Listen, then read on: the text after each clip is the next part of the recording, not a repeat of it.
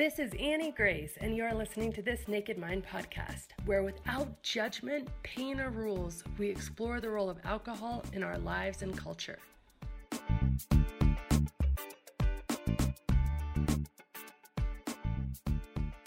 This episode is sponsored by The Path, the coach guided membership designed to help you make alcohol small and relevant in your life by removing your true desire to grab that next drink. Our science based, compassion led program allows you not only to shift your behavior and your relationship around alcohol, but more importantly, uncover and reprogram your subconscious conditioning and neural connections that have been keeping you stuck for years. With daily live breakthrough coaching, an intimate and supportive community, regular peer to peer connection calls, and a complete vault of resources, this is where your path to total freedom and effortless enjoyment of your new way of life begins. Join us at nakedmindpath.com. Hello, everybody. I'm Scott Pinyard, head coach of This Naked Mind, and I am here with a naked life story. And today I'm with Charlotta. How are you today, Charlotta? Thank you, Scott. I'm fine. I'm I'm, I'm doing excellent. so, today. yeah, it's so good to talk to you. Um, yeah. You know, one of the things that I love so much about this podcast is like digging into people's histories and their stories. Like for me, and actually, we were just talking about this before I hit record, listening to these stories, uh, lots of different people's stories and lots of different backgrounds was so inspiring to me. So I just want to say thank you, you know, for taking the time for this because I think uh, I think this will be really great for people. I'd love to. so why don't we dig in and we'll just start at the beginning with you. Uh, you know, all let's back up all the way to the beginning. You know, when was your first drink? How did your journey with alcohol get started? Well, actually, I I have to start saying that I am from Sweden and I grew up in Sweden. I still live in, in Europe, but I still in, in in Austria. In Sweden, it's a little bit different, or it it was. You can't buy alcohol uh, you have to get someone to buy it for you until you're 20 and you have to go to a special liquor store so getting in the hands of alcohol was you know number one thing when you were a teenager and i had my first i was drunk the first time when i was 13 and uh, the wine uh, as i was drinking uh, i got it from my mother she bought it for me she was of this idea that okay i'd rather buy the wine for you and see see when you drink it so uh, it's better to have you in front of me uh, than not knowing where you are or in which state. So that was her point of view, which I, of course, then uh, thought was great. I would not understand it today. I mean, that was a yeah. completely different thing now. Uh, so that's how I began. And that's, I was not the only one because at that time, 13 is very young, but that's how it started. So Fridays, Saturdays, going out, having party with my friends and um, drinking wine and smoking cigarettes. That's that's uh, how my career started. And um, I have always sort of been like a what do you call it? A happy drinker. It was you know party fun. Not that I was a party girl, but that was just a picture. Yeah. That was just a part of the picture. Drinking uh, on on with friends and going out and uh, having parties and uh, meeting up. That's how it went. So all through high school and um, when I was starting work at around my 20s, it was just something you did. It's just what you do. Relax, yeah. have a few drinks, have a, yeah. yes. Meeting friends that. and yeah. So, uh, and as I said, it was like not so, it is very expensive to drink as well in, in Sweden, a lot of taxes. So you have to, it's like going you have to have the money you have to have you know it was like a, yeah. funny thing so it was a little bit exciting also at that time but you know starting working and then going out after work having a beer or having a glass uh, it it normally it was at that time this this is i'm going back now like 30 40 years when i was in my early 20s uh, it's like a it was not so normal going out in the weeks. Uh, the drinking almost always took place in the in the on the weekends or on on, on um, holidays or or when you were traveling somewhere. But then again, it sort of started to be a little bit more European or a little bit more continent, as we say in Sweden. That that's um, yes. um, yeah, new influences from you know having a glass of wine after work or at lunch or so. So, but I was actually as I still considered a happy drinker until, well, only the last 10 years. 10 years mm. ago, I had some kind of a, a dip in my life. I was going to, well, I had, I was, I had the opportunity to have a job that I was applying for. And uh, so I was working for 10 days or something, just like testing. I don't know what you call it in English. And um, they said that, um, well, I didn't get the job because they said uh, they don't like you here.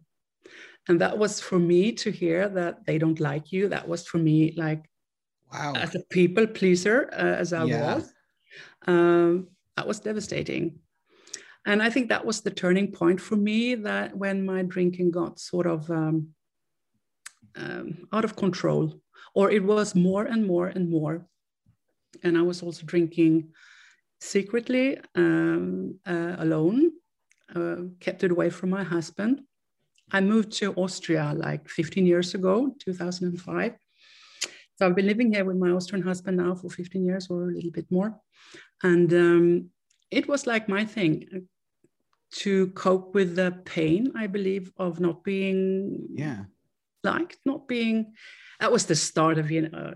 Anyway, so um, but, but I'm guessing that wasn't like a switch, right? So it probably wasn't that like you heard that, you know, from that job interview 10 years ago, and then suddenly like you're drinking a ton. My guess is it was, did it ramp up over time? Like, talk to me about that. And like, what did that feel like as you were going through it? Because this, this part of the journey for so many people is not we'll put it this way we're not very aware of it we're like aware that we're drinking more but we're not aware of the mm-hmm. whole ramification so what was that like for you as you kind of started ramping up a little bit uh, it was definitely an escape to get away from um, the pain getting it was mm-hmm. also sort of a reward to take care of myself like self-care i need right. a glass i deserve and, uh, this. Yeah. yeah. And uh, coming back uh, you know it started by you know having a beer at 12 at lunch uh, having two beers like a year later. It was just escalating as you say and then uh, after like six eight years it was like rushing from work to get home as soon as possible to get yeah. as much as possible into into you. So and then also to prepare and make uh, uh, to you know brush out and brush my teeth and everything before my husband came back so that i could you know be you know sober and and um, okay. Yeah. So it was a lot of stress just the hiding the the the secretly um, drinking and the needs. And uh, I think it was um, that was that was painful, but I never considered painful at the time. I thought this was a nice thing. This was like I'm doing this for me. It's like um, I deserve this. Well, I mean. Mm. Yeah, talk to me a little bit about the stress of hiding. So this is something I get so many questions about this mm. in our programs. You've probably seen it too in some of the programs you've been part of with us. Um, hiding is is super common, and um, can you talk to me? Have you, as you've kind of unpacked this, like, are you aware of like why you started doing that and how that all went down? Were there beliefs around it? Like, what was that like for you? I didn't quite understand it at that time more than I didn't definitely didn't want anyone to know. That was yeah. that was the first thing that nobody should know, and especially not my husband. Right. because if he knew, he'd probably leave me. And and I think I'm still right about that. If I'd ask him today, he'd probably say, yes, I would.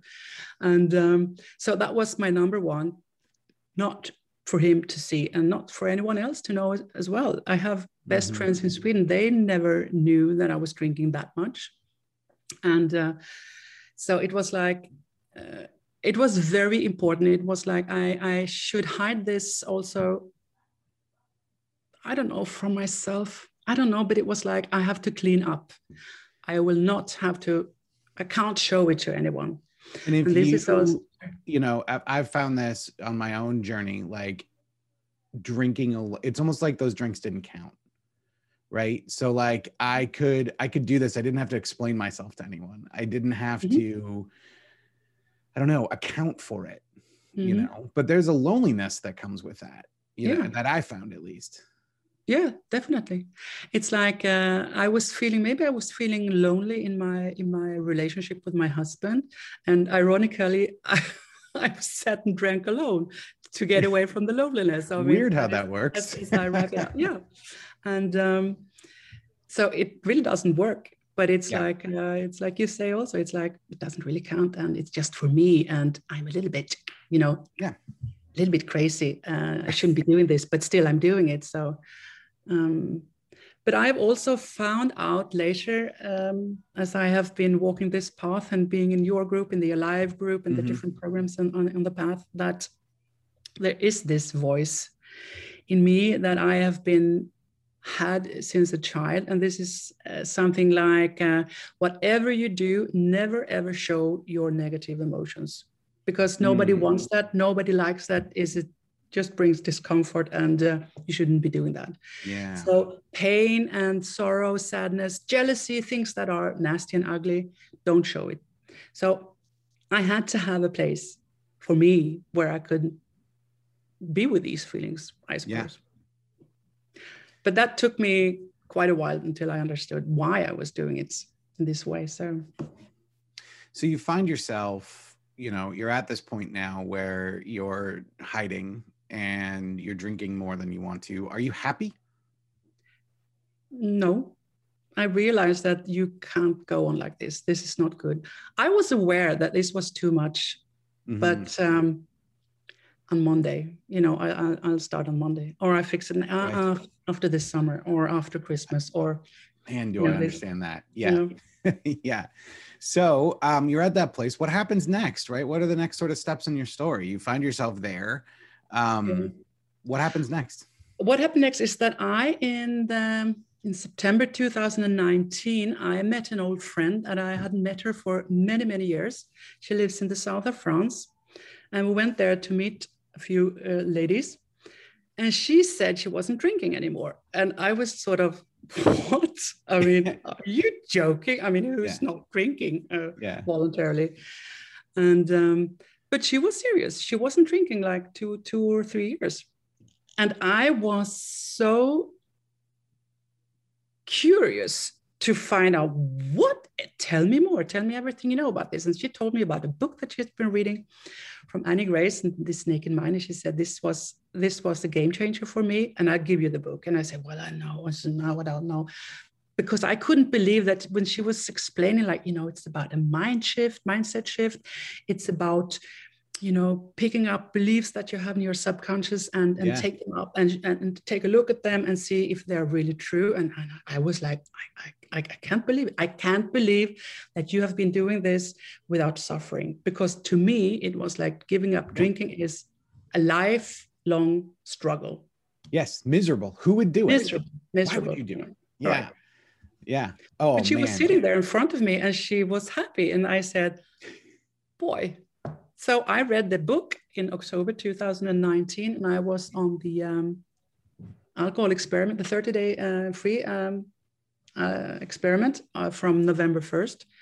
2019 mm-hmm. and uh, it was like pressing a button it was like okay november 1st i stopped drinking and it wow. was no problem i had no cravings and uh, i was working very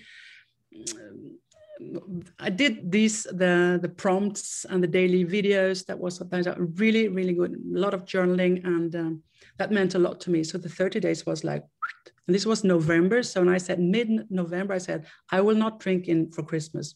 December is also going to be alcohol free, and so I was alcohol free for six months hmm. till April last year. So what did that feel like? I want to get to April in a second, but like what did that I mean, did you just wake up with a new brain? Like how how did that what did that sh- what was that shift like for you? This is one of the hardest things that I think a lot of people like you just mentioned it like it's hard to understand what it's like mm-hmm. to go through that mindset shift. So I'd love to hear you kind of describe it a little bit more. Uh, yeah, it's, it's it's when you dig into the things with the questions that we have, uh, the reflections that when I start to think each day on new new perspectives on on my drinking on alcohol as it's it's like an education 30 days education very good education that yeah. i get to know things and i get to think and question my own beliefs or my my thoughts around is it really like this? Is it really relaxation? And yeah. and and i found out that no it isn't. And i found no one ever questioned. Everything that i was thinking was wrong.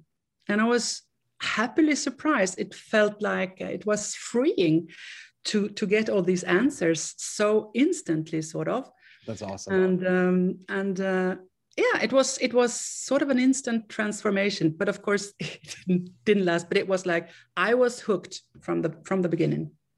Yeah, and that's... I and I also have to say something. It was it's something in the book. It's, it's something in, about this naked mind that I also love so much. And I, I, I decided from the very first moment, I trust this. I trust this process. I trust the information I got. I trust Annie Grace. I trust everything about what. And this is a decision. And I think this is very important to me because I said, okay, I give myself to, to this process. And uh, the outcome was, was good. I, I love that. I love mm-hmm. that. And that's commitment, right? That's saying like, hey, there's something here for me. I'm going to go for it.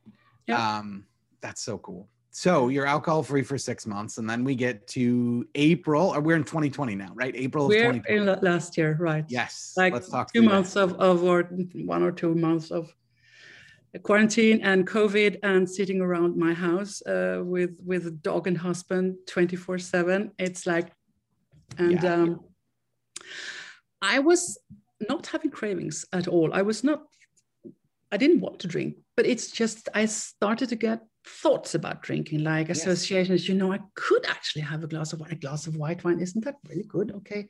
And I was influenced. And then it took me like, I was, I was struggling with this. I had sleepless nights and I was thinking about drinking, not wanting to drink, but thinking about it. Yeah. And then one day I had a glass of wine. And uh, and it was like pressing the same button again, but this time off. It was like, okay, I was back. It felt like I was completely back where I where I was before I quit. Wow. And that made me really depressed, of course, because I, it didn't taste. I didn't like it, but still, I was, you know, sitting there in my backyard and my courtyard and and having this glass of wine or this bottle of wine. I didn't drink as much as I used to, but uh, I still was drinking and I didn't enjoy not one sip of it. So when you look back at that, so one of the things we like to talk about is this idea that people drink to run away from something or to run toward something.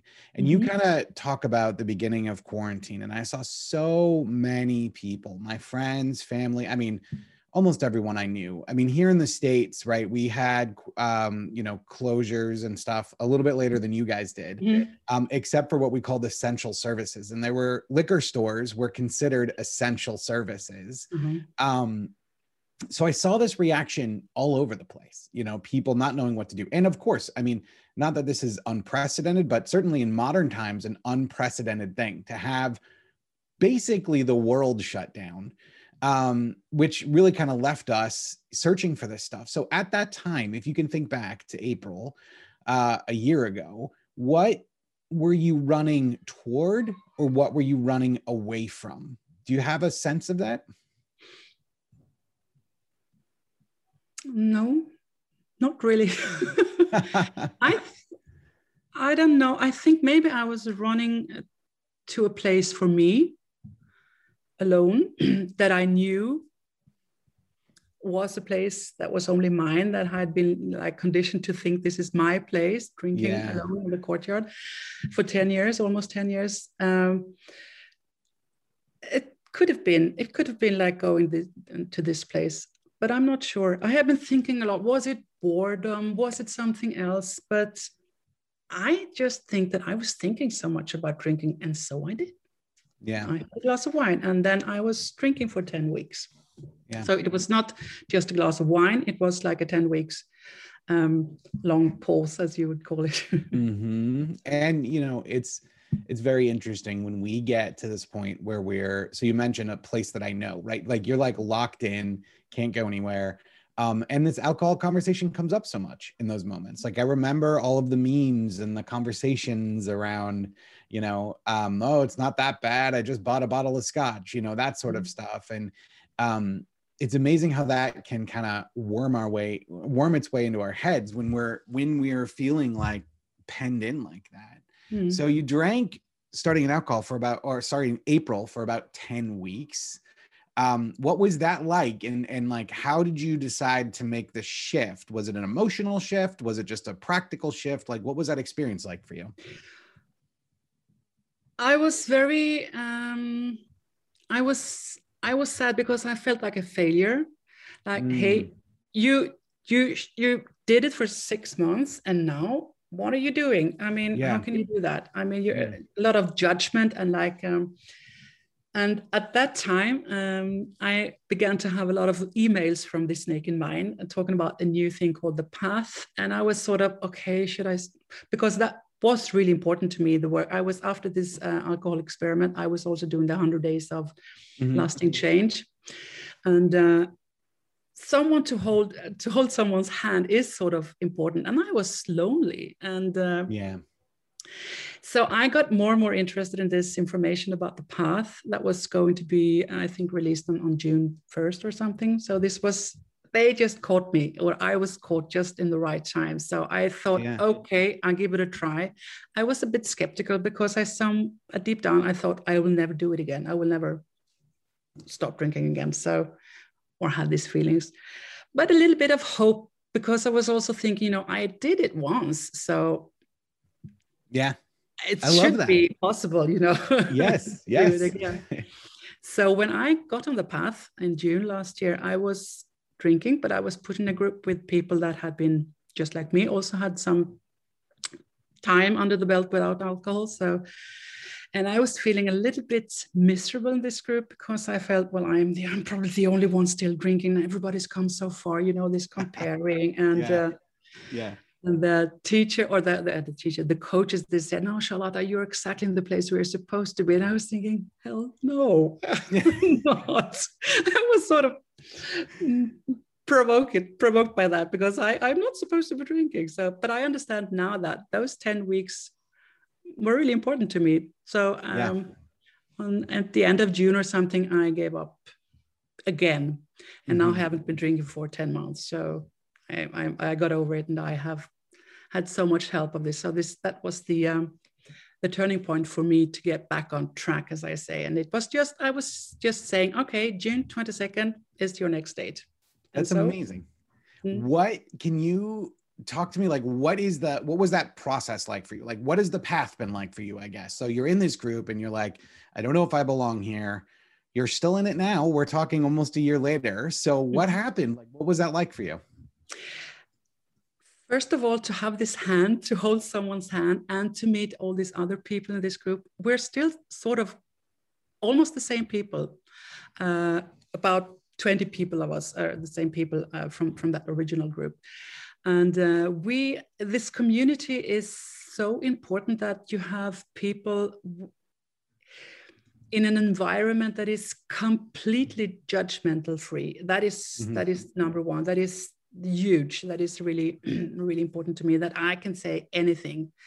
And uh, there are no harsh words. There are understanding or explain more tell me more. And uh, we are really supporting each other and and that is that is really awesome. And then the content in the um, the content that we've had in the alive group that um, we were together with also new people coming into the group uh, and uh, that was mind-blowing because then we were sort of post alcohol alcohol was not no longer the number one topic. It was a little bit smaller a little bit more irrelevant in our lives. So we start think about and urging wanting to know things that were beyond alcohol or maybe before alcohol. I don't know yeah. Things that maybe brought us to drink the way we did. And uh, those months in the path they were really mind-blowing in a lot yeah. of ways. Yeah. So what is life like now?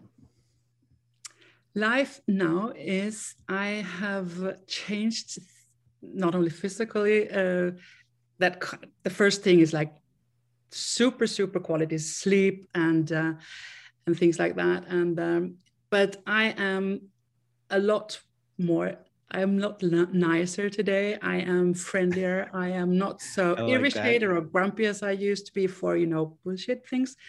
And uh, yeah. I think I'm a lot more open and friendly uh, with my husband and with other people, more interested in things. And this is exactly where I want to be. And uh, I have learned to to take those steps to to move forward, to to be in a place where I am feeling this is okay you are okay and mm-hmm. this is how i want to feel. And i'm in i'm in progress and my life is in progress until i die. And this is super interesting and i am really excited about being here and moving forward because i'm not standing still. Yeah. So what does the future look like for you now after this year after this entire journey from 10 years ago? What's next? You know funny that you ask. I i will probably uh, lose my job now in this in this year yeah you know mm. covid and everything my husband i'm working sure. with my husband and he is probably uh, ending his company he's also going to be retired in a few years so i am actually thinking of of joining the coach or applying for the coach the naked mind coach program next year well, I know the guy who reviews the applications, and I oh, gotta say, he's okay. really he's really tough. He's really tough. Maybe I can put in a good word for me. I will try. I will try. now, I think that would be that would be uh, something special. I would love to. This is just dreaming. I would love to work with the Swedish market. Yes. Um, the the need is uh, big the need is mm. big everywhere and it, what i find is that so we have coaches now like we're in the middle of training a group of coaches um, we're finally we're training our first german coach and we're training a couple of coaches in france and you know a lot of our coaches have been the us the uk and australia mm-hmm. um, so it's always so exciting to me when i see people who want to bring this to different languages. I have a coach who lives in Greenland, but you know does a lot of business in Denmark, and mm-hmm. like to me that's so exciting um, yeah. because there are just going to be things that yeah, I mean, obviously, if with your background, that you're going to know and understand about that culture that I don't get. It's the same mm-hmm. reason that you know in England, everyone's like, "Wow, you're so enthusiastic," because they're a little bit more reserved, and yeah. that's just a minor version of this. So yeah, yeah. I have to say, I think that would be a fantastic direction for you. I think that would be so so cool. Thank so you. Talk to me about like what is day to day like now right? We've kind of talked about the bigger things but you've you know you've changed your relationship with alcohol. You've gotten into this place where you've grown um, through being in the path. What is you know what's it like to wake up on a monday for you now? Well we're still in we're still in covid. I'm still laid off from work so i mm-hmm. don't work every day as i did before. Uh, everyday life is like i still go up very early. I get up at six o'clock and uh, I have my breakfast and then I do my work, and my work is the path. Uh, it mm-hmm. is I, I just call it now personal development because it could also be reading books it could be uh, listening to podcast it could be anything it could be meditation it could be things like uh, things that i didn't do two years ago one and a half year ago i have started with yoga last year in the summer which i was just talking about talking talking talking but never got into. So I'm yeah. doing yoga uh, a couple of times a week. I have been um, experimenting with um, to expand my my exercise, my movement uh, you know, training. I have I have one functional training that I do a couple of times a week. and Now yoga, and I am actually a, um, a couch potato. But I actually bought a pair of jogging shoes, running shoes, That's because so cool. I have learned in this uh, program that you can hold things loosely and you can take baby steps and you can do things just to make you feel good. So I have a little program. This is my April program. I go running once a week. This is a minimum once a week for 10 minutes. That's, I, I love that. Every day. I take a walk every day, but once a week I want to jog or run for 10 minutes. Now the last couple of weeks it has been like 30 minutes, and uh, this I do, and I also have a cross trainer that has been just standing and collecting dust for the for the last few years. But I am using it the same 10 minutes every week, and uh, just to see where it takes me. And this is so funny because I think it's really, really boring to, to, to jog or to do cross training. but when I can decide it's okay to do 10 minutes or 12 minutes or 13 minutes or, or yeah. 40 minutes. And I can stop whenever I feel like it. Nobody's telling me, it's just my own feelings. And that is that is so awesome that I decide based on my feelings, no, I have enough. No, I can run for a little longer. So uh, I love that. I am doing it's so empowering to look at it that way right like how many people start this off and they're like i'm going to start you know here in the states you probably have something similar over there we have something called the couch to 5k program where it's like you have this like oh, yeah. regimented thing that you have to follow and like the running times get longer and longer and longer and it really has nothing to do with how you feel mm-hmm. it's just what this program says you could do and mm-hmm. people set themselves up for failure so often because they're like oh, this is getting long. I don't like this. And then they quit because it wasn't enjoyable. And then they beat themselves up. So mm-hmm. it's so empowering to be like, you know what? I'm going to run as long as I want to. Maybe it's yeah. 10 minutes. Maybe it's 20 minutes. I'll go crazy and do 25 minutes. You know, like yeah. I, it's so good. So how does that feel? Like, how does that feel when you actually get through one of those runs? That feels great, of course, because I'm feeling, yes, I'm on my, I'm, I'm, I'm right here. I'm doing something that fits for me, that suits me this yeah. for, for me because i don't need to do it for anybody else and i don't need to listen to people saying hey if you don't run uh, at least so and so fast or so and so a lot of pulses i don't know what they're talking about but because no i'm just doing it for me and i'm doing it for 10 minutes or more or less but this is how I want to do it. And I don't care what other people say, how I should be doing it or how I should not be doing it, because everybody's also thinking that you're doing it to lose weight. And this is not the reason why I'm doing it. I'm doing it because I want to experiment with new physical movements. And maybe I lose a few pounds. Could be. That's amazing. I love it. Um, so we're just about out of time, but I want to ask you a question um, that I, we really like to ask people on these these episodes. Um, so if you could go back in time, maybe to 10 years ago, right, when you said things really ramped up for you drinking wise, and you could tell the Charlotta of that time one thing about what life is like now, what would you tell yourself?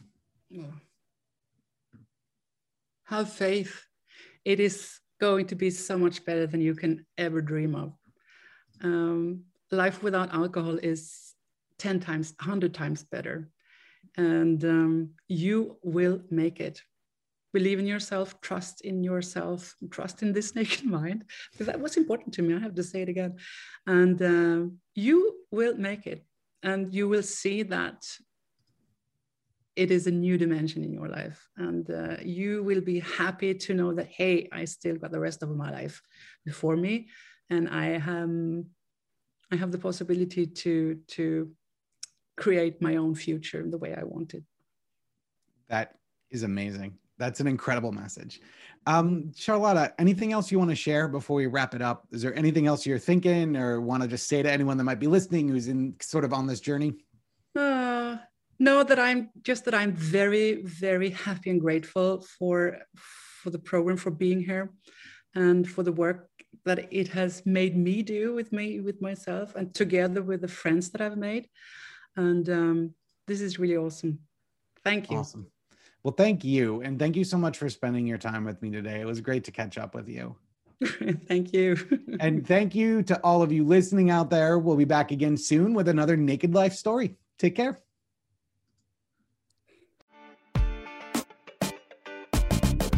Hi, it's Annie Grace. I wanted to interrupt this podcast, I guess the end of this podcast, to say that if you're totally serious about actually and truly and forevermore transforming your relationship with alcohol, really leaving it behind in the rearview mirror for once and forever, and changing your psychology about it, we have a program called The Path that I've created specifically for you.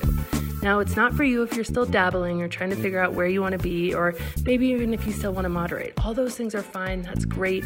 But if you're beyond that and you're like, no, I just want to be done with this, I'm ready to invest some time and I'm ready to just make this happen. I want the answer, I want the easy way out.